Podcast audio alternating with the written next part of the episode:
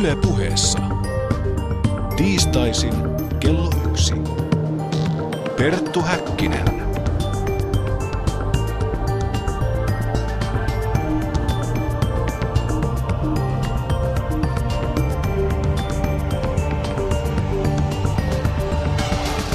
Voitokasta päivää, hyvät kuulijat, ja lämpimästi tervetuloa tämän viikkoisen päänavauksemme pariin. Minä olen Perttu Häkkinen. Kontio, Otso, Ohto, Oksi, Mesikämmen, Kouko, Karhu. Tuolla myyttisellä olennolla on monta nimeä, mutta miksi sitä pidetään niin kunnioitettuna ja lähes taivaallisena Suomen suvun kantaisänä? Siitä kanssani tänään keskustelemassa karhun metsästykseen liittyvistä loitsuista väitöskirjaa kirjoittava Vesa-Matteo Piludu ja suomalaisen kirjallisuuden seuraa arkistotutkija Pasi Klemettinen. Panu Hietaneva puolestaan vierailee Forssassa karhun kanssa päämiehen Miika Vanhapihan luona. Lämpimästi tervetuloa lähetykseen. Tervehdys. Terve. Ja kiitos kutsusta. Samoin. Pasi, eh, sinä olet tutkinut karhun kulttuurihistoriaa. Miksi karhu oli tai edelleenkin on suomalaisille taivaallinen olento? Suuri kysymys heti alkuun ja kyllä tässä mennään tuonne myyttiseen alkumetsään suurin piirtein, että ää, suomalaiset ovat ammentaneet perinteiset tietysti tuolta kaukaa jo idästä tavallaan, että silloin kun ensimmäiset ihmiset tänne Suomenniemelle ovat jo tulleet, niin todennäköisesti nämä metsästäjät ovat tuoneet mulle mukana jo näitä myyttejä ja perinteitä ja uskomuksia. Ja tuota, niin, siinä kai se yksinkertaisuudessaan on sitten. Mistä sitten tämän karhukulti, jos nyt tällaista termiä voidaan ylipäätään käyttää, niin mistä sen oletetaan tai näiden vaikutteiden alun perin saapuneen? Kuinka pitkälle niitä on pystytty jäljittämään? No jotkut tutkijat on esittänyt, että ne menisi jopa tuonne 2000-4000 vuotta ennen ajanlaskua. Että kaikki nämä historialliset merkit viittaa siihen, että nämä kansat, pohjoiset kansat on ollut yhteydessä toisiinsa, koska ne on niin samankaltaisia nämä syntymyytit. No Vesa Matteo, sinä kirjoitat väitöskirjaa karhun metsästykseen liittyvistä loitsuista. Millaisia nuo loitsut ovat luonteeltaan? Okei, no ennen kaikki miksi karhun virret, itse asiassa ne ovat runoja, eli niitä laulettiin. Mm, laulettiin. No, mm, karhu oli pyhä muun muassa siksi, että se oli metsänhaltijoiden suojatti. Öö, esimerkiksi öö, kerrottiin, että oli luuloa, että kun karhu rupe talveksi, niin metsän metinen muori kantaa. Joka aamu karhulle pesän mettä. Eli kansa kysyi, millä tavalla se pysyy elossa. E, ja metsänhaltijoita äh, sitten tuovat joka aamu sitten mesi. Siksi itse asiassa metsämies tiesi, että sitten metsänhaltijat, Taapio Mielikki suojelevat karhua ja yrittivät pysyä ystävällisessä sovussa karhun kanssa. Ja käyttivät nimenomaan näitä hyväilynimet, josta sä, sä, sä olet just merkinnyt. Eli, ja vielä kun ne sitten ampuivat karhun, äh, kättelivät häntä. Eli pysyt, yritettiin pysyä sitten hyviä, hyviä, hyvissä väleissä sekä metsänhaltijoiden että sitten karhun kanssa. Eli toisin sanoen, tarkoitatko sitä, että karhua osittain tämän pitkän talviunensa vuoksi alettiin pitää jollain tavalla yliluonnollisena? Toki, koska ei ymmärretty millä tavalla se on kuin kuolema. Ja itse asiassa koko se luonto kuolee sitten talvena. Sitten yhtäkkiä kolme kuukauden jälkeen se erää eloon. Eli karhu monissa sitten pohjoisen, pohjoisten kansanperinteissä on nimenomaan vuoden kerron ja sitten itse asiassa kuoleman voittosymboli. Ylösnousemuksen. Mm, sekin ainakin hantin ja mansien sitten perinteen kanssa esimerkiksi. Ja tämä talvipesähän liittyy myös tämmöinen sitten uskomus tai perinne, että sitä karhua ei saanut, saanut tuota surmata suoraan sinne, karhu, sinne talvipesään, vaan se nimenomaan piti loitsuin nostaa ylös sieltä. Mitä silloin olisi tapahtunut, jos olisi surmattu suoraan sinne talvipesään? Jaa, tätä ei tarina kerro, mutta onko sulla, sulla Vesa No käsitystä? varmasti se olisi suuttunut mm. ja metsänhaltijan itse olisi suuttunut. Jos palataan sitten karhun virse, virreisiin, itse asiassa koko ajan piti laulaa. Eli sitten, kuin, siis kuin lähdettiin kylästä, sitten karhun kallon riitin. Ja äh, esimerkiksi Suonenjoella laulettiin, tätä ei syyvä, ei syödään laulamatta, päätä puuhun kantamatta. Eli kaksi rituaalit olivat tärkeitä. Laula, laula ja sitten jättää sitten se karhun kallon sitten puuhun.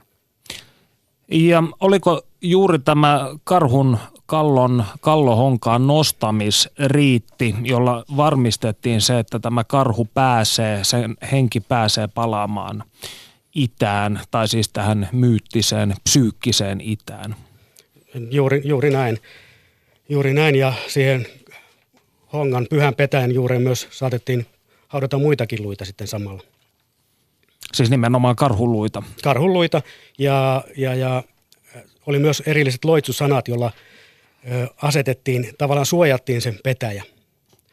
Että kuka tuon ohton ottanee, sen nenä syrjään syssä ja näin poispäin. Eli asetettiin maaginen suoja tavallaan sille, ettei kukaan koskisi tätä pyhäpuuta. Eli kallohonka oli tabu. Mm. Joo, ja itse asiassa se oli ei vain itään, mutta myös pohjois-itään. Se on yksi juttu. Eli täällä laulettiin Istokarhun kallolle. Istupaa itähän rinnoihin, kalten koarna pohjoisiin. Ja miksi pohjois-itä? Ainakin mä olen löytänyt kontokissa yksi tarina, että siihen sitten siellä asuivat metsänhaltijat. Että se tuli sitten takaisin kotiin. Ja äh, sellainen tuttu äh, tutkija, äh, eli mm, äh, p- p- p- Haavio on mm. nimenomaan kertonut, että karhu tulee koti, meni kotiin, koska se pitää syntyä uudelleen. Mutta on olemassa myös toinen perinne, että se karhun kallo menee pohjoislänsiin. Miksi? Se on Otavan, eli yksi mahdollinen karhun kotin äh, sitten äh, suunta. Ja sitten laulettiin, panin kuuta kahtomaan, Otavia oppimaahan, päiviä tähystämään. Eli uskottiin, että tällä tavalla karhu menee uudelleen. Se olisi voinut Mehtola tai kuitenkin se taivaan alku, alkukoti, mutta perusasia, että sitten se karhun sielu menee alkukotiin ja sitten se on valmis syntyä uudelleen. Tuosta idästä ilmansuuntana tulee mieleen tietysti, että aurinkohan nousee sieltä ja ikään kuin se karhu on valmiiksi kohdistettu jo siihen suuntaan, mistä aurinko nousee ja karhu itse nousee ylös taivaaseen. Kyllä. Sinänsä kyllä se itse Kallo Honkakin toimii jo ikään kuin tämmöisenä porttina ja kanavana ylös. Niin eräänlaisena maailmanpuuna. Mm, kyllä.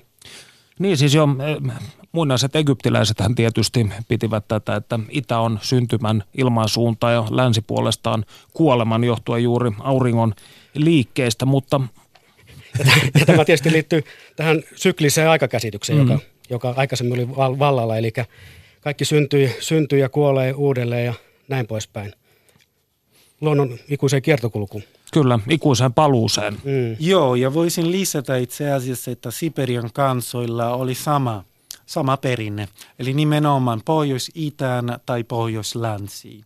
Riippuu sitten, niin, olivatko intiaaneita tai, tai, tai green tai sitten tai sitten nifkit, mutta sama perinne. Eli tämä voisi olla ehkä se vanhempi straata tästä perinneestä. Ja nyt kun ollaan Kallohongan äärellä, niin, niin tota, tietysti pitää mainita myös tämä vesistöulottuvuus tässä. Eli useinhan nämä on mainittu, että siellä runoissa Kallohongan äärellä kun laulettiin, että puhutaan, että siinä on sivulla siikaranta ja näin poispäin. Eli karhulla piti olla myös murkinaa sitten tälle taivalliselle matkalle, että se selvisi siellä. Joo, ja itse asiassa äh, jos mainitaan, että se karhun kallon vieressä on äh, sitten kaloja, äh, mainitaan, että sitten se karhun elämä tala, tavalla tai, to, tai, tai, tai, tai toisella sitten jatkuu. Toinen hauska runo on kerätty itse asiassa, että on Lonrotin keräämä. Ja se metsästäjä sitten pysyi karhua kertomaan Mehtolaan, kuinka hyvin häntä pidettiin karhun juhlissa, eli kylässä, ja erityisesti, että häntä, hänelle tarjottiin olutta. No mitä sitten olisi tapahtunut, jos näistä perinteistä jollain tavalla olisi luistettu, eli riitit olisi suoritettu väärin? Olisiko karhu palannut sitten kummittelemaan tai riivaamaan kyläläisiä? No on kahta äh, mahdollisuus. Eli metsästäjät peli, pe, pelästivät, pelkävät metsän nenä, että tartuntaa, että sitten se metsänhaltija tai se karhun itse olisi lähettänyt joku tauti. Ja sitten esimerkiksi suojeltiin itseään esimerkiksi käyttämällä leppän tajatta, että sitten leppä sitten Toinen asia on se, että varmasti metsänhaltijan ei olisi lähettänyt saalia, eli sitten metsän onni menetettiin. Öm, ja kolmas asia, karhun, ka, muiden karhujen kostoje, eli ka, karhut olisivat voineet mennä karjaan päällä ja syödä lehmiä. Mm. Eli saadaan karhun vihat niskaan. Mm. Just, karhun tai metsänhaltijoiden vihat. Ja nämä olivat luultavasti tuon ajan ihmiselle kuitenkin verrattain pelottavat vihat, eivät mitkään ö, pienten onnettomuuksien enteet. Joo, toki erittäin, ja erityisesti esimerkiksi karja oli tärkeä, ei lihankaan, miksi, miksi ihmiset söivät lihaa, mutta siksi, että tehtiin voita ja, ja se oli tärkeä rasvan. Sitten karja oli myös itse asiassa tärkeä maanviljelyn, koska se oli vetoeläin ja se oli myös emännän rikkaus, eli se oli tärkeä naisille. Oliko karhun metsästäminen sitten, koska on väitetty, että varsinaisena proteiinin ja rasvan lähteenä karhu ei ole ollut mitenkään hirvittävän merkittävässä asemassa, niin oliko kyse enemmänkin miehisyysriitistä? Hmm. Sekä että. Eli mä uskon, että se miehisyys ei on erittäin tärkeä asia, mutta kannattaa miettiä, että ehkä Suomessa ja Karjalassa haluttiin suojella sitten karjaa. Että sitten yleensä metsästettiin siksi, että karhu oli repinyt hevosia tai käynyt karjan kimppuun. Mutta karhun liha pidettiin ja karhun rasvakin – Eli olen löytänyt monenlaisia sitten tietoja, että, että esimerkiksi karhun kämmen pidettiin herkkuna ja myös karhun rasvalla oli maagisia voimia. Eli sitten ei pitää aliarvioida. Ja sitten siinä aikana ei syötty yhtä melkein lihaa. Eli sitten kuin oli se karhunpeijä, ja sitten se oli oikeasti juhla ja syöminki. Mm. Kutsuttiin kaikki vierat, kaikki sukulaisia – syömään koko se karhun lihaa. Eli sitten, mutta se symbolinen merkitys on, mie, on myös erittäin tärkeä ja Pasi varmasti voi kertoa jotakin lisää. niin. Ja tietenkin traditiosta on aina poikkeamia, siis eihän mitään tavalla yhtenäiskulttuuri on silloin siihenkään aikaan ollut. Mm. Eli Vesa voi korjata, mutta siis ainakin aikaisemmin on sanottu, että Vienassa ja Aunuksessa karjalaiset eivät metsästäneet karhua, eivät syöneet karhulihaa, koska siitä olisi tullut riähkä, eli synti. Niin, että sitä pidettiin siis niin. moraalittomana. Ja liittyen juuri tähän alkuliittoon, naisen, naisen ja karhu alkuliittoon, ja siitä ikään kuin tämä ihminen, joka siitä oli syntynyt, oli sitten syntinen, ja siitä tuli sitten siirtyisi ihmiseen tämä synti, eli riehkä.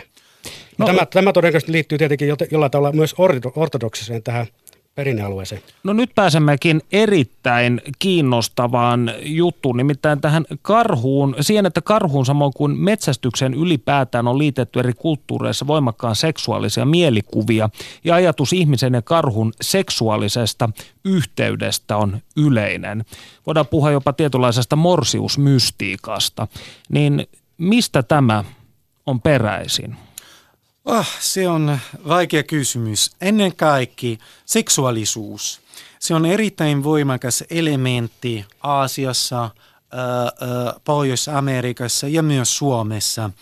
Eli, ja melkein joka paikassa, myös Afrikassa, metsästys liittyy seksis, seksiin ja haihin. Eli saalis on kuin nainen, joka pitää saada kiinni tai antautu seksuaalisesti. Tosin häissä Morsian on kuin taivotettu saalis. Eli sitten liitetään näitä äh, fantasian aina yhteen. Ja kyllä se liittyy tähän tietysti tämmöiseen hedelmällisyysmyytteihin ja muihin, että met, puhutaan metsän viljasta, saaliselämät on metsän viljaa ja tietenkin on kaikille eduksi, että sieltä saadaan, saadaan yhä uudelleen uudelleen tätä riistaa sitten. Joten, jolloin hede, on tämä alkuhedelmöitys ikään kuin sitten johtaa tähän hienoon liittoon, jonka tuloksena sitten on tätä riistaa metsässä aina saatavilla. Mutta miksi juuri karhu ihmisen mm. kantaisänä? Miksi ei vaikkapa hirvi tai käärme? No itse asiassa karhu, toki myös hirvi voi olla monissa paikoissa mm-hmm. kantaisä ja paljon monenlaisia muita eläimiä, mutta karhu ainakin muistuttaa ihmiset. Eli se seisoo kahdella jäljellä. Suomessa monissa kertomuksissa kerrotaan, että jäljet ovat samankaltaisia. Sitten karhun emo äh, sitten syöttää maitoon ihan samalla asennolla kuin meidän äidimme. Mitä muuta? Karhun, karhun sitten ähm, luuranko on melkein samankaltainen kuin me, meidän kallon sitten lukunottamatta.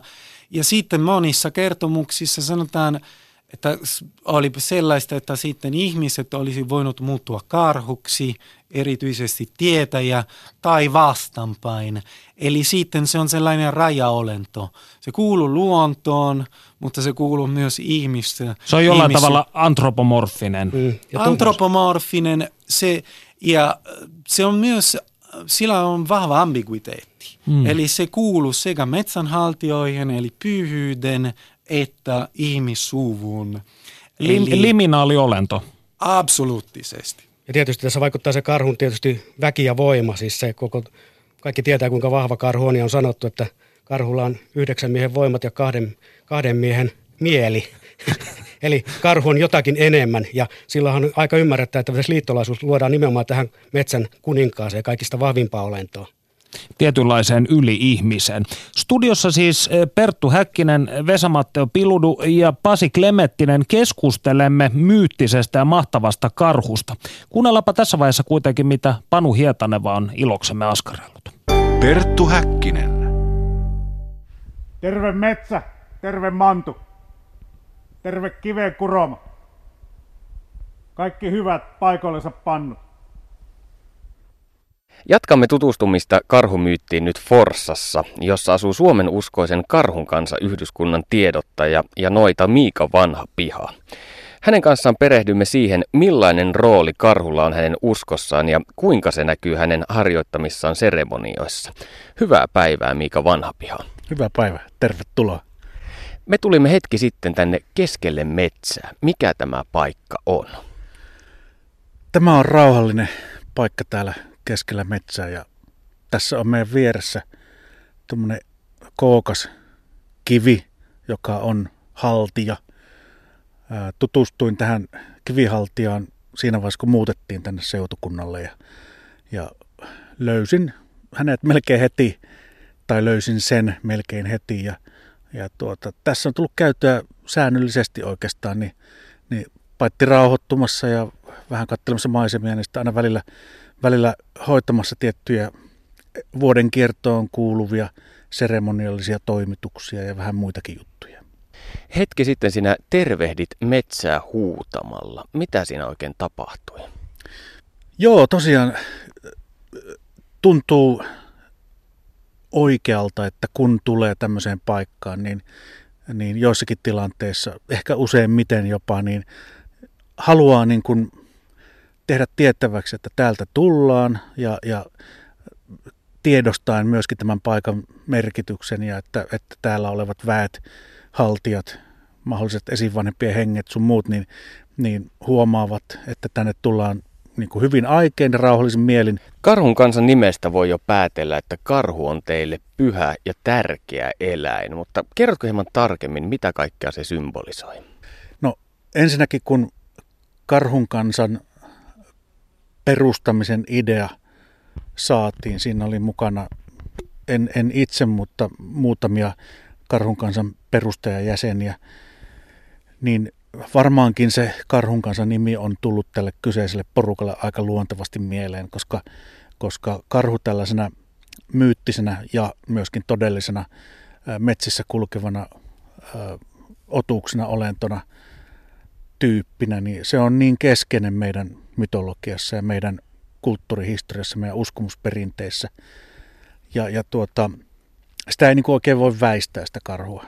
Et kun se tulee, niin, niin no, jos se oikeasti metässä tulee vastaan, niin on ehkä hyvä rauhallisin mielin väistäkin, mutta, mutta tuota, jos ajattelee että meidän, meidän kulttuurihistoriaa, meidän omia perinteitä, kotoperäistä uskomusperinnettä ja Itämeren mytologiaa, niin karhu on siellä hyvin keskeinen, keskeinen olento.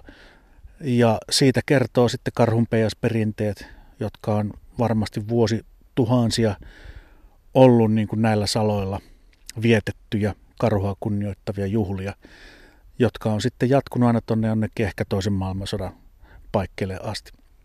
Mutta se karhun valinta tämmöiseen niin kuin yhdyskunnan nimeen on ollut luonteva.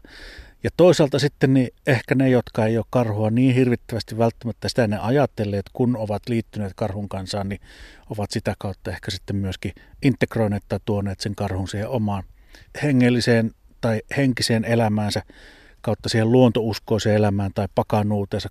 Eri ihmiset käyttävät vähän eri termejä näistä asioista. Minä puhun väen uskosta yleensä. Niin ovat tuoneet sitten sen karhun siihen entistä selkeämmin niin kuin tämmöisenä omana yhtenä tärkeänä kokonaisuutenaan. Ja mehän vietetään kerran vuodessa sitten karhua kunnioittavat karhunpäivän juhlat. Ää, nykyään, kun ei karhun peijäisiä oikeastaan sillä vanhan tyyli voikkaan pitää, että vuonna 1964 kiellettiin karhun talvipesältä pyynti ja jo aikaisemmin oli tämä karhunpeäsperinne ruvennut vähän niin kuin katoamaan marginaaliin, niin, niin, niin, ja ajat on muuttunut, yhteiskunnan arvostukset ja, ja ajatukset on muuttunut vähän niin kuin tämmöinen luonnonsuojeluun liittyvä ekologinen ajattelu on myöskin niin kuin asettanut karhun uudestaan vähän semmoisen toisenlaisen asemaan ehkä mitä se on joskus ollut.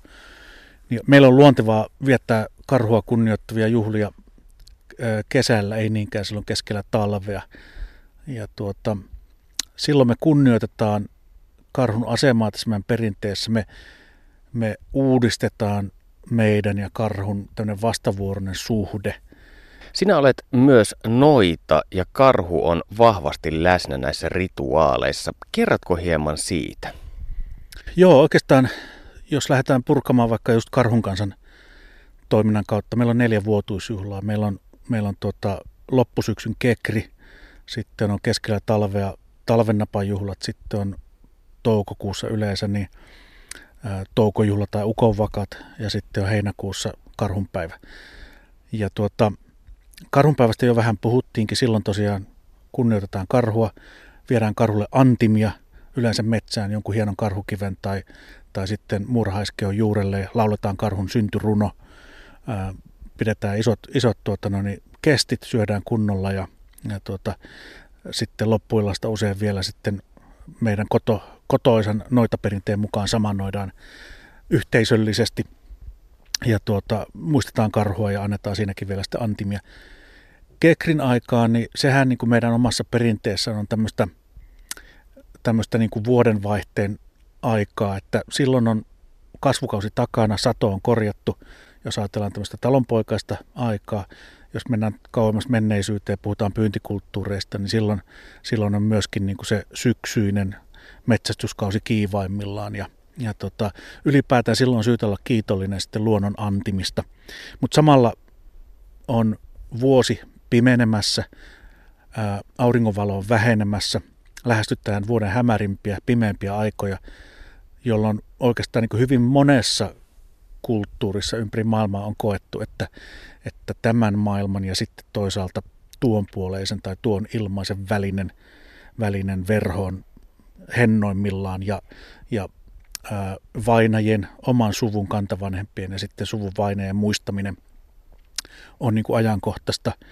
Ja näissä kekrissä, kekrijuhlissa sitten niin yleensä katetaan, kun katetaan kaikille muillekin niin juhlaateria, niin myös katetaan sitten vainaille oma, oma paikkansa. Ja, ja saunomusvuoroissa otetaan huomioon sitten nämä suvunvainajat myöskin. Ja sitten jos viittaan tähän niin kuin aikaisemmin sanomaan, niin että karhu on ehkä se meidän, meidän niin kuin, siellä aivan jossain historian alkuhämärissä se meidän ensimmäinen kantavanhempi, niin samalla tavalla hänkin edustaa Kekrin aika ainakin minulle niin tällaista, tällaista suvun niin kuin, ää, jonkinlaista niin kuin ylimaallista vainajaa, jota kannattaa myöskin siinä merkityksessä muistaa ja kunnioittaa. Sitten kun mennään talven napaan, jolloin on kylmin vuoden aika, karhu kääntää kylkeään siellä, siellä talvipesässään, talven selkä napsahtaa poikki, pakkanen paukkuu, niin edespäin, niin, niin silloin nimenomaan toivotaan sitten valonpaluuta ja, ja, ja lämmönpaluuta vähitellen ja edessä on sitten semmoiset työtelijät, työtelijät tuota, no, niin lopputalven selkäviikot ja takana on ne, ne semmoiset pyhät viikot, jolloin on niin kuin enimmäkseen otettu rauhallisesti ja nautittu sitten edellisen kasvukauden ja satokauden antimista. Mutta että se karhu on siinäkin jollain lailla läsnä, varsinkin näissä sanonnoissa ja, ja ajattelussa. Ja sitten niin tämä toukojuhla tai ukon vakat, niin siinähän juhlistetaan sitten elämän uutta syntyä, kevään ja kesän niin kuin heräämistä, asioiden puhkeamista kukkaan, luonnon kiimaa, seksuaalisuutta, eroottisuutta ja niin edelleen. Ja karhu on hyvin eroottinen eroottinen tapaus meidän omassa perinteessä. Kekri on toki perinteikäs pakana juhla, mutta entäpä sitten mainitsemasi karhun päivä? Oletteko te kehittäneet tämän konseptin karhun kansan parissa? No oikeastaan se on osittain kehitetty, että karhunpäivästä on mainintoja tuolta Viron puolelta. Ja siellä se liittynee tällaiseen ehkä keskiaikaiseen ja uuden ajan talonpoikaiseen kulttuuriin, missä karhunpäivä on 13. heinäkuuta vietetty ö, ehkä nimenomaan siitä näkökulmasta, että silloin on saatettu antaa antimia karhulle ja toisaalta sitten laulu ja rukouksin pyydetty, että karhu ei kajoaisi karjaan tai söisi sitten viljapelloilta kaikkea suihinsa. Eli tämä niin kuin talonpoikaiskulttuuri ja karhun välinen osittain jo sitten antagonistinen asetelma on niin kuin tullut siinä esille. Mutta että jotkut tutkijat, kuten Pentikäinen, niin ovat pohtineet, että josko tämä keskikesän ähm, karhunpäivä, että olisiko sillä ollut laajemminkin Itämeren suomalaisessa kulttuuripiirissä tällaista, tällaista niin kuin karhun syntymäpäivätyyppistä merkitystä. Mutta että karhunpäivän vietosta ei täältä, täältä Itämeren pohjoispuolelta ole historiallisia mainintoja. Eli siltä osin niin, niin me ollaan niin kuin – ihan, ihan taiteellisen vapauden varassa.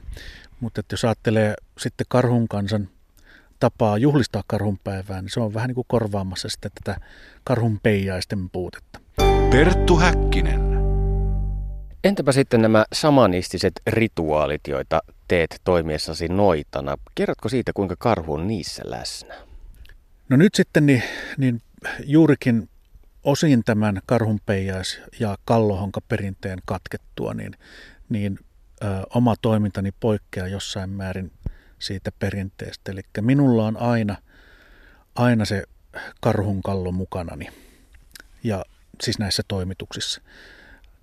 Ainoastaan kerran vuodessa se tulee sitten sieltä kotelostaan, säilytyspaikastaan niin kuin esille ja näkyville. Se on tämän karhunpäivien aikaan – ja muuten se on sitten joko, joko tämmöisessä raakanahkalaatikossa kansi kiinni tai sitten joissakin tapauksissa kansi aukeaa ja, ja sitä voi puhutella, sitä voi katsoa ja niin edelleen. Eli, eli tuota, kalloja ei olla nostettu sinne honkiin, mutta kallo kuitenkin on ja löytyy ja, ja se on minulla niin kuin kunnioittavassa säilytyksessä. Ja, ja tämän kallon myötä konkretisoituu sitten se karhun läsnäolo – oikeastaan niin kuin kaikissa näissä vuotuisuuksissa ja sitten monissa myöskin niin kuin yksityisissä toimituksissa, niin mitä, mitä niin kuin äh, pidän ja järjestän joko niin kuin itsekseni luonnonhelmassa tyypillisesti tai sitten joidenkin muiden ihmisten kanssa. Sitten tietysti niin, jos ajatellaan sitä karhun asemaa ylipäätään niin kuin minun harjoittamassani väen uskossa, niin se on, se on myöskin tällaisena näkymättömänä voimana ja väkenä kaiken aikaan läsnä. On mulla myös toki niin kuin talismaanin omainen kaulakoru nytkin tällä hetkellä kaulassa. Tämmöinen ehkä 3, 14, 15 000 vuotta sitten eläneen luolakarhun kulmahammas. Mutta tuota, se karhu on joka tapauksessa niin kuin sisälläni ja toisaalta siinä, siinä ympäristössä jonkinlaisena voimana ja väkenä niin kuin kaiken aikaa läsnä. ja se sitten korostuu ja aktualisoituu erityisen vahvana just tämmöisten toimitusten ja seremonioiden rituaalin aikana. Ähm, itse käytän näissä noita perinteen mukaisissa toimituksissani kanteleen sijaan etupäässä rumpua, eli kannusta, ja mulla on kaksi rumpua, joista toinen on nimenomaan tämmöinen karhurumpu. Ja kun sitä käytän, niin koen, että, että yhteyteni tällaiseen niin kuin karhun haltijaan tai karhun voimaan henkeen on niin kuin erityisen, erityisen vahva. Eli samalla tavalla kuin moni kristitty sanoo tuntevansa Jumalan läsnäolon koko ajan, niin sinä tunnet karhun läsnäolon elämässäsi. Kyllä se voi näin karrikoiden sanoa. Toki, toki on ehkä niin, että, että kun karhu oikeastaan edustaa jo, jo niin kuin muutenkin metsää sinänsä, niin haluaisin laajentaa tuon ilmaisun niin kuin koskemaan metsää. Ja olkoon metsä nyt sitten tällainen ilmaisutapa tai shorthand ylipäätään niin kuin luonnolle. Onko mahdollista, että näiden samanististen rituaalien aikana karhu ilmestyy myös jonkinlaisena visuaalisena olentona mielessä, että pystyt näkemään tämän myyttisen henkiolentokarhun? Ilman muuta jo, että, että tota, monesti niin kun noidun ja teen sitä nimenomaan yhteisöllisesti esimerkiksi vuotuisuhliin liittyen, niin, niin itselläni tällaiset sielumatkat, ne suuntautuu yleensä yliseen. Karhun niin kuin alkuperä on siellä ylisessä otavaisen olkapäällä, niin kuin syntyrunnossa sanotaan, ja, ja tuota, olen, olen niin kuin eräälläkin sielumatkallani kohdannut ehkäpä sitten sen kaikkein alkuperäisimmän karhun olemuksen ja, ja ää, tämmöisenä niin kuin vahvasti visuaalisena ja, ja muutenkin niin kuin aistein havaittavissa olevana kokemuksena. Olen myös jossakin toisessa tilanteessa saattanut, saattanut kokea jonkun lyhyemmän kohtaamisen karhun kanssa. Näen karhun aivan selvästi ja se mitä se karhu tekee tai viestii kertoo minulle olemuksellaan tai jopa puheen kaltaisella viestinnällä niin, niin liittyy aivan, aivan suoraan sitten jollain tapaa sen, sen hetken ja, ja tapahtuman niin kuin tavoitteisiin ja, ja siihen niin kuin intentioon, mikä koko seremoniankin taustalla on. Eli kyllä mä voin sanoa näin, että, että aktiivisesti mm, käyn dialogia karhun kanssa.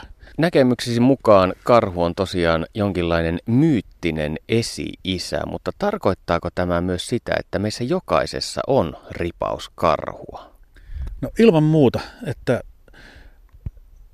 on, on niin kuin, jotenkin tuntuu aina hassulta niin kuin puhua myyteistä tai korostaa niin kuin tätä sanaa myytti, kun sitten kuitenkin se oma todellisuuskäsitys samaan aikaan, kun minä ymmärrän tieteellisen tieteellisen tuota menetelmän ää, ja oivallan ää, evoluutiohistorian niin kuin lainalaisuudet ja niin edelleen, niin myöskin, myöskin niin kuin samaan aikaan elän toisen tyyppistä todellisuutta, toisen tyyppistä ontologiaa, missä, missä niin kuin karhun asema heimon tai kansan tai sukulinjani kantavanhempana on, on aivan yhtä todellinen.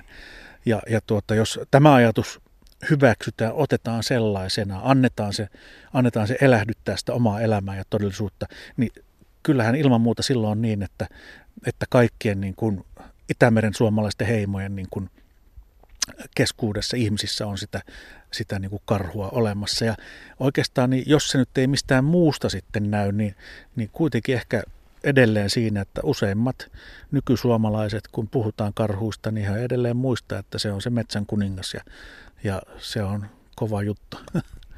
Tänä vuonna Suomessa kaadetaan 255 karhua, 72 yksilöä enemmän kuin viime vuonna. Kuinka sinä suhtaudut tähän? No hieman ristiriitaisesti.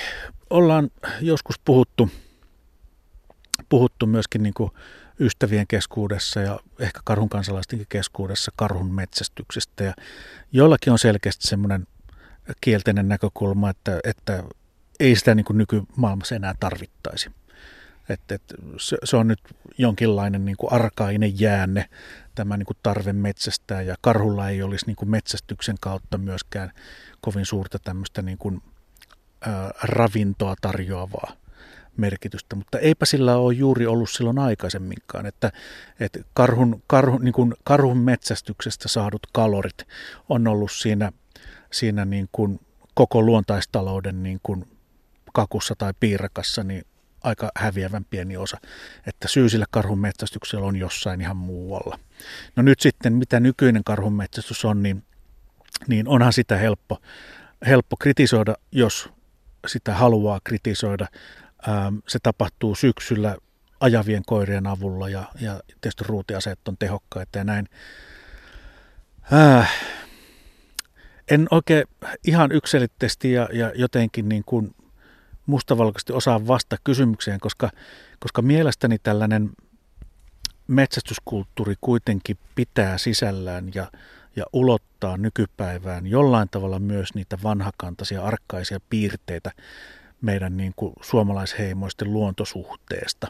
Mutta tämä karhunmetsästys, niin, niin mun mielestä siihen voisi tuoda takaisin sitä arvokkuutta ja merkitystä, mikä sillä on joskus aikaisemmin ollut.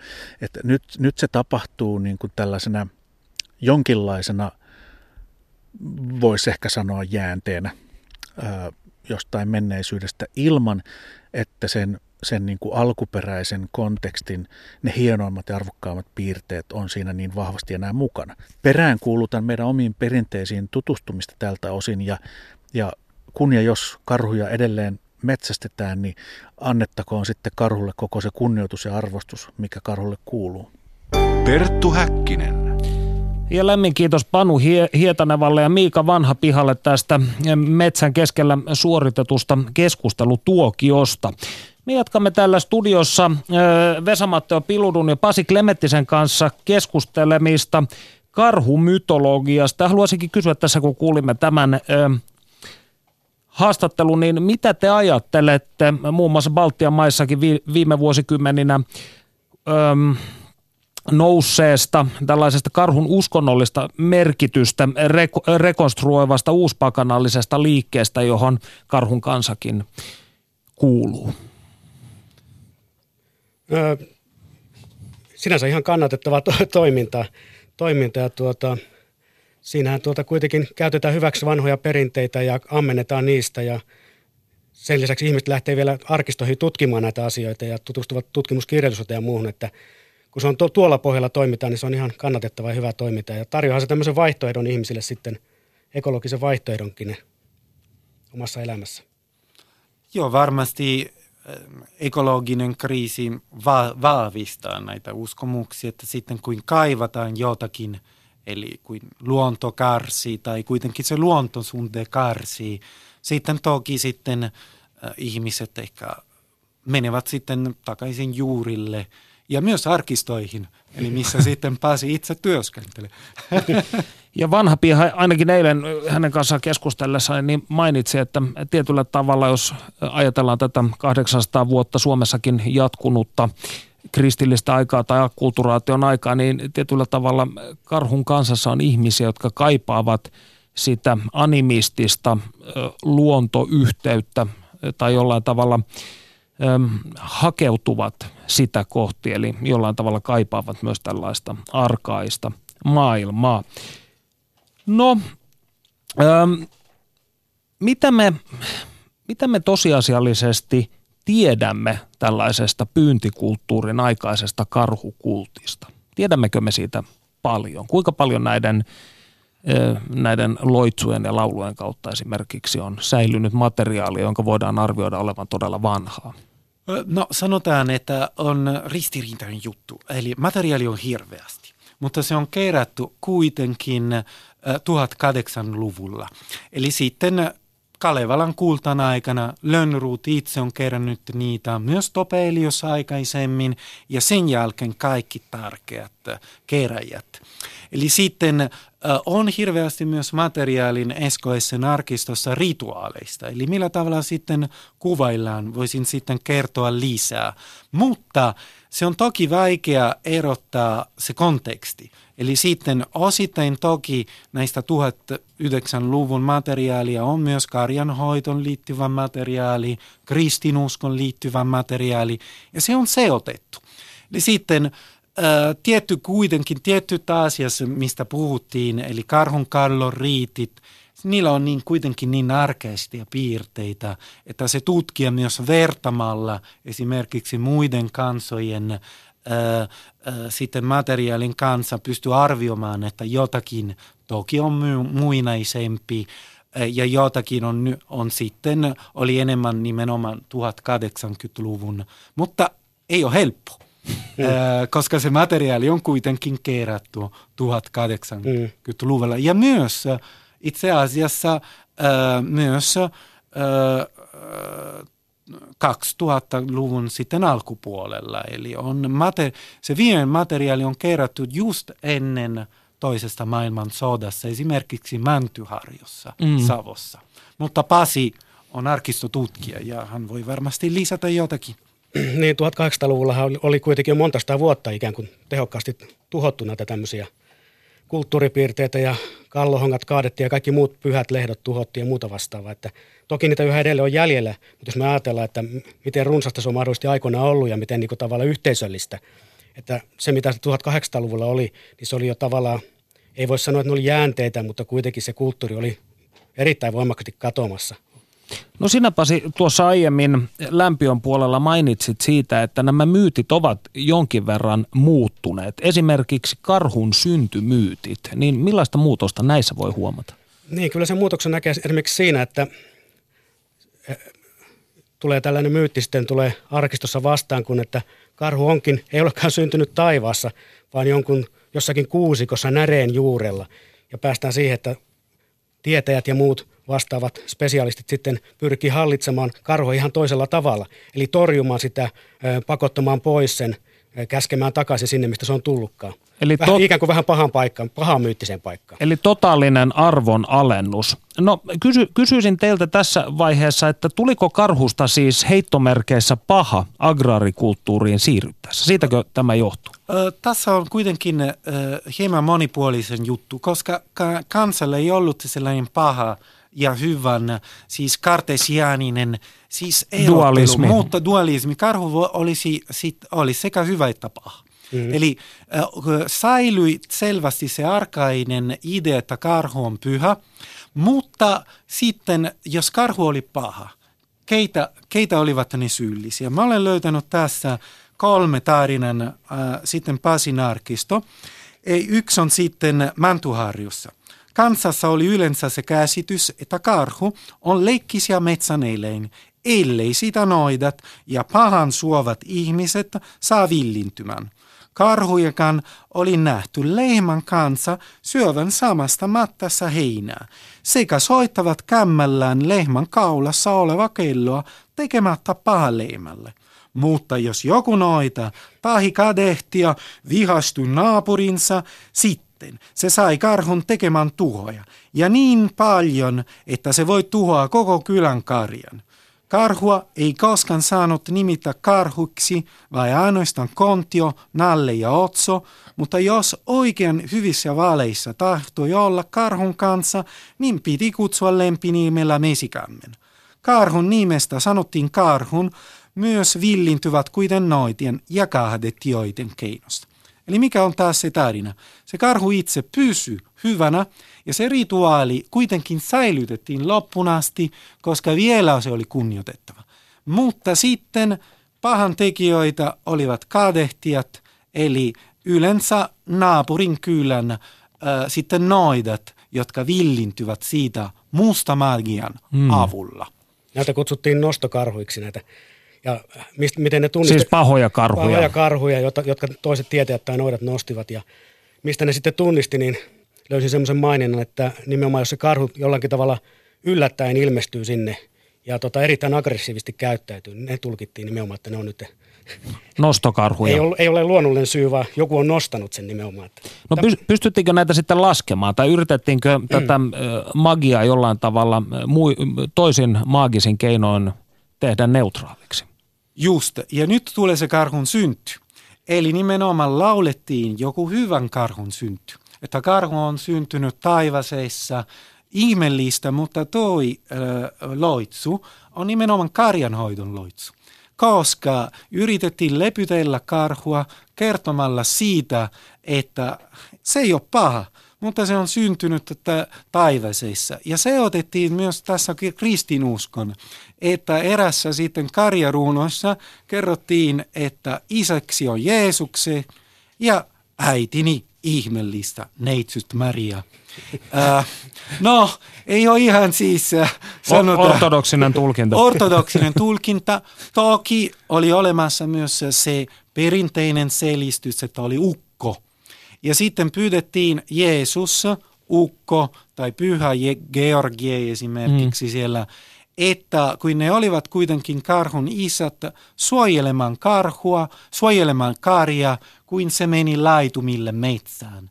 Ja se oli se kesälaitumin, jossa itse asiassa oli enemmän riski, että karhu olisi tullut selvästi päälle.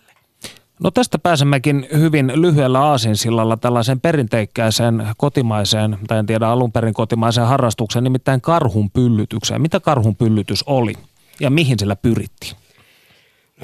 Karhun pyllytys on naisten perinnettä parhaimmillaan, eli kun kar, kar, karja päästettiin kesälaitumelle, metsälaitumelle, niin oli tämmöisiä erityisen kyvykkäitä naisia, jotka tätä sitten niin ammatinomaisesti suorastaan harjoitti. Eli menivät sinne kedolle hajareisin ilman housuja tai nostivat hameen korviin tyyliin. Ja sitten naisen tällä omalla väellään sitten loitsivat tämän kedon tai karjan niin, ettei mitkään pedot sitten pääse sen kimppuun. Ja tämä sama esiintyi myös siinä, kun keväällä päästään navetasta ulos, niin nainen meni, emäntä tai joku muu karjahoitava nainen meni oven yläpuolelle hajareisin ja karja meni siitä tästä pyhästä, pyhästä kriittisestä aukosta tavallaan ulos sitten. Ja näin oli asia hoidettu ja karja suojeltu. Kuinka myöhään tai kuinka pitkään tätä on harjoitettu? Onko siitä mitään tietoa? Riippuu paikasta.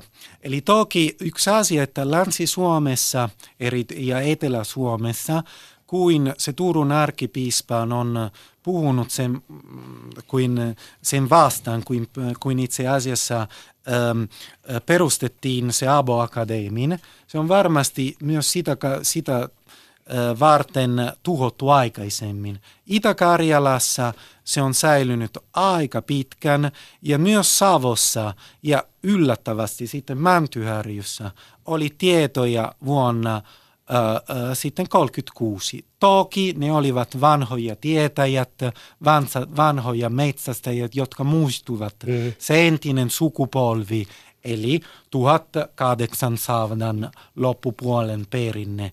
On pakko myös sanoa, että Paula Harjo on löytänyt paljon materiaalin Etelä-Lapissa, Sompiossa, eli se nyt kun tutkimus osoittaa, että toi näitä perinteitä olivat reellisesti melkein joka paikassa, eli Itä-Suomessa, Karjalassa ja Raja-Karjalassa. Ja tähän pöllyttämiseen liittyy myös tavallaan ihan vastaava tämä, että jos kohtaa, nainen kohtaa metsässä karhun, tämä, tämä on paljon tuorempaakin perinnettä ja tarinoita siitä, mitä tämmöisiä lähinnä koomisia tarinoita siitä, että kuinka pitää vetää hamekorvia ja näyttää takapuoli. Ja karhu pistää kämmenensä silmiä päälle ja lähtee karku. Eli tunnistaa tavallaan tämän, tämän arkkityyppisen liittolaisensa. Säikähtää. Ja se, se nainen piti olla aggressiivinen. Mm. Katso mm. tätä ja häpäistää. Mm. Tällä tavalla sitten se karhu sitten rauhoitti. Toki itse asiassa karhun rituaalissa peijaisista äh, oli sellainen juttu, että se emäntä äh, laului tervetullislaulut, kuin karhun tuli, mutta – piat pitäisivät suojella karjaa karhusta ja myös se oma seksi sitten karhulta. Eli sitten naisten ja karhun suhde on hyvin monipuolinen ja riippuu tilanteista. No eräät suomalaiset tutkijat ovat väittäneet, että peijaisperinne on hämäläis-keskisuomalais-kainuulaista. Vesa, sinä et tätä väittämää kuitenkaan allekirjoita. Miksi? No sanotaan niin, että se riippuu arkistoissa. Eli itse asiassa Vienan Karjalassa on kerrottu hirveästi materiaali ja sitten Arhippa Pertunen on, on laulanut niitä, Ontrein Maalinen ja kaikki näitä lauluja itse asiassa siirtyvät myös Kalevalaan. No, Raija Karjalassa, Ilomantsin lähellä Juhana mm. Kainulainen, erittäin tärkeä laulaja. Pohjois-Karjala. Pohjois-Karjalassa. Pohjois-Karjalassa. Uh, um, Öö, mutta on totta, että esimerkiksi Kainu on erittäin merkittävä ja Suomussalmi, koska siellä on kerätty enemmän tajat.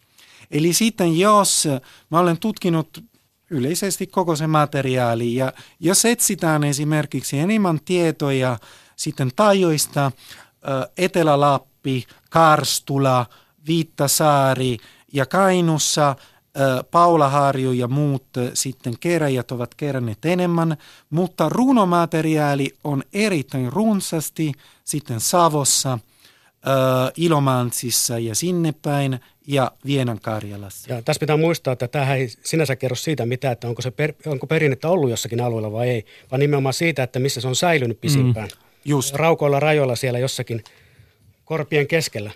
Ja ei pitää unohtaa Vermlanti. Eli äh, itse asiassa tärkeät tiedot olivat keskellä, siis Skandinaaviassa, ja kerättiin tietoja sekä ruotsalaiset että suomalaiset tutkijat myös sinne.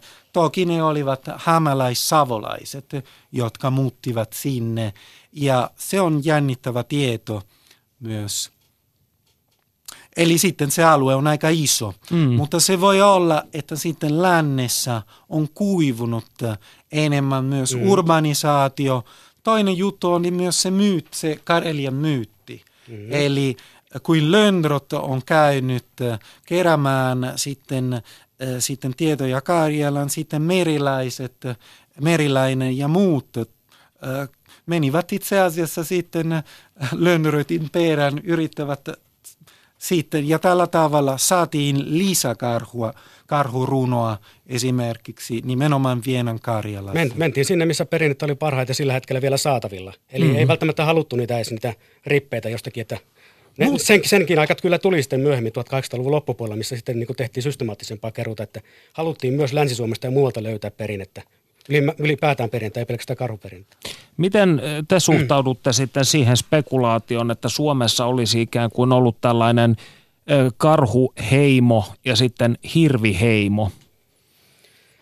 Niin, semmoisia tietysti viitteitä voisi olla, tai näitä klaaneja on voinut olla huomattavasti enemmänkin aikoina, kun ajatellaan, että jääkauden jälkeen tänne on tultu pienissä metsästä ja yhteisöissä, pienissä heimoissa, niitä on ollut, ollut lukuisia – ihme, jos jos johonkin hylkeisiin tai johonkin mereneläväkin liittyviä ollut aikoina. Mm. Mutta siis tämä, että kuitenkin on löytynyt sitten näitä kivikautisia tämmöisiä, onko ne nyt sitten kulttiesineitä tai ei, mutta tämmöisiä karhunpäisiä, hirvenpäisiä esineitä on löytynyt. Plus sitten nämä paikan nimistöt ja sukunimistötkin voisi viitata siihen, jotka on laajalle levinneitä. Mä olin ihan samaa mieltä Pasin kanssa. Eli se on itsestään selvä, että hirviöt ja, hirviö ja karhut olivat tärkeitä eläimiä. Mutta esimerkiksi jos on sellainen äh, esimerkiksi Pohjois-Amerikan kansoilla äh, yleensä oli enemmän eläimiä ja samassa kylässä. Eli sitten saattoi olla, että, äh, ja sitten oli myös mahdollista, että samalla ihmisillä oli polveutu karhusta, mutta hänen sitten apuhenki oli hirvi tai maijava. Tai käärme. Tai käärme. Ja erityisesti tietäjät, ne yrittävät sitten itse asiassa äh, käyttää kaikkien äh, vakavien eläimien Apu, apuhenkilö. Ja vyöllä heillä oli karhun, karhun kämmen, käärmen sitten, tai ja periaatteessa lintujen nokat, eli yritettiin itse asiassa kasata mm. nämä pyhät eläimen voimat. Ja Pohjois-Amerikat, intiaanit, eli kriit, tekivät aina samat. Eli ehkä voisimme sanoa, että ehkä se idea, että oli kaksi klaani, yksi Karjalassa ja yksi Suomessa, ei se pitää paikansa, koska viitataan, että oli jonkunlainen siis kansallisaatte keskellä, siis kivikaudella, ja, mutta siinä aikana ne yhteisöt olivat niin pieniä mm. ja yritettiin kasata sitten näitä voimia ja sitten hyödyntää niitä. Eli te pidätte tätä mallia siis yksinkertaistavana, kyllä, jos oikein kyllä. ymmärrän. Ja siis Tämä on tietysti mielenkiintoista, että Kallion maalauksissa ei esiinny karhua mm. juuri, juuri lainkaan Suomessa, että onko, liittyykö siihen sitten näitä tabukäytänteitä vai mitä, vai onko se vain, että on laitettu keskeistä, keskeisiä riistaeläimiä kuvattu sinne, eli hirvieläimiä, mistä tietää, käärme siellä on, mutta taas käärmettä ei ole varsinaisesti palvottu. Nämä on Mm. monimutkaisia asioita. Niin on, ja tätähän on spekuloitu kentällä jonkin verran. Nyt valitettavasti aika alkaa loppua. Pitäisi tehdä toinen tunti tästä vielä, mutta siihen me emme pysty, koska joku tänne kuitenkin pyrkii. Haluaisin kysyä teiltä, herrat, sellaista kysymystä. Miten karhuun mielestänne näinä päivinä tai sanotaan viime vuosisatoina, niin miten suhtautuminen on muuttunut? Onko esimerkiksi petoviha nostanut päätään? No kyllä tämä suuri kertomus, jos tämä on toinen suuri kertomus, tämä vanha karhumyytti, niin toinen suuri kertomus on ollut tietenkin tämä petovihan aika, mikä siis on alkanut jo määrätietoisesti ilmeisesti keskiajalla, mutta 1600-luvulta lähtien maksettiin tapporahaa karhusta ja kar- karhu käskettiin hävittämään koko Suomesta pois. Ja se jatkui 1950-luvulle asti, eli noin 300 vuotta maksettiin tapporahaa ja 1800-luvun loppupuolelle mennessä karhu oli käytännössä hävitetty Suomesta kokonaan että sitten vasta myöhemmin rupesi elpymään kannat. Eli tämäkin kertoo tätä toista surullista, surullista tarinaa, jos näin halutaan nähdä. Eli aatteellinen ilmasto tai kulttuuriilmasto siinä mielessä muuttui hyvin jyrkästi. Joo, ja sitten esimerkiksi karja, äh, äh, karjaloitsut karhujen ja suden vastaan on löydetty vaikkapa Porvon lähellä. Eli sitten, äh, missä karhu äh, sitten, sitten oli hävitetty, sitten laulettiin samat loitsu ja suden vasten, va- vastin. Ja sitten itse asiassa myös susi oli sukupuuton, ri, äh, sukupuuton riskiin. Eli Tätä asiaa toivon, että te kuulijat kotona pohditte tänä iltana. Lämmin kiitos vierailusta Vesa ja Pasi. Kiitos. kiitos. Ja me palaamme asiaan ensi viikolla uusin kujein. Siihen asti, voikaa hyvin.